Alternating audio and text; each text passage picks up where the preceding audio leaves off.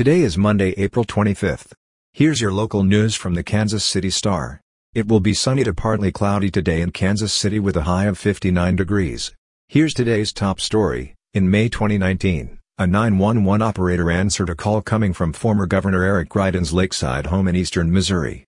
29 seconds of near silence followed. The call came almost a year after Greitens resigned in scandal, accused of sexually assaulting and blackmailing his former hairdresser.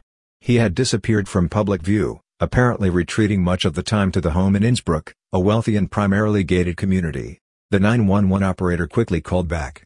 Greitens, answering the phone, apologized and assured her everything was fine. Quote, It was kids playing with the phone, he said. The May 26, 2019, 911 call came six months before one of Greitens' two sons said his father hit him, knocking a tooth loose that was eventually removed, according to allegations made in an affidavit last month by Sheena Chestnut Greitens, the former governor's ex-wife and a professor at the University of Texas Austin.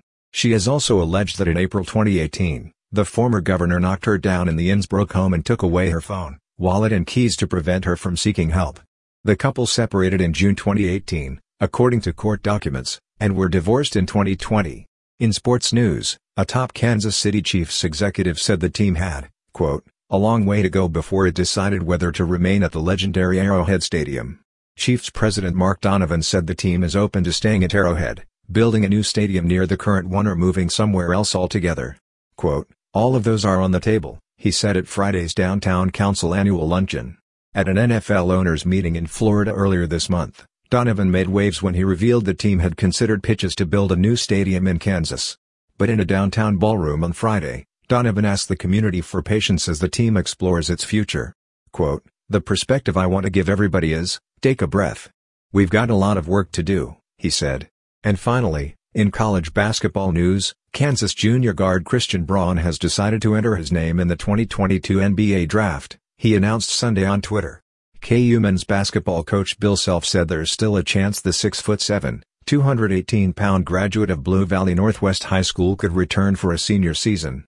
He has until June 1 to remove his name from the draft if he wishes to maintain his college eligibility. The NBA draft is June 23.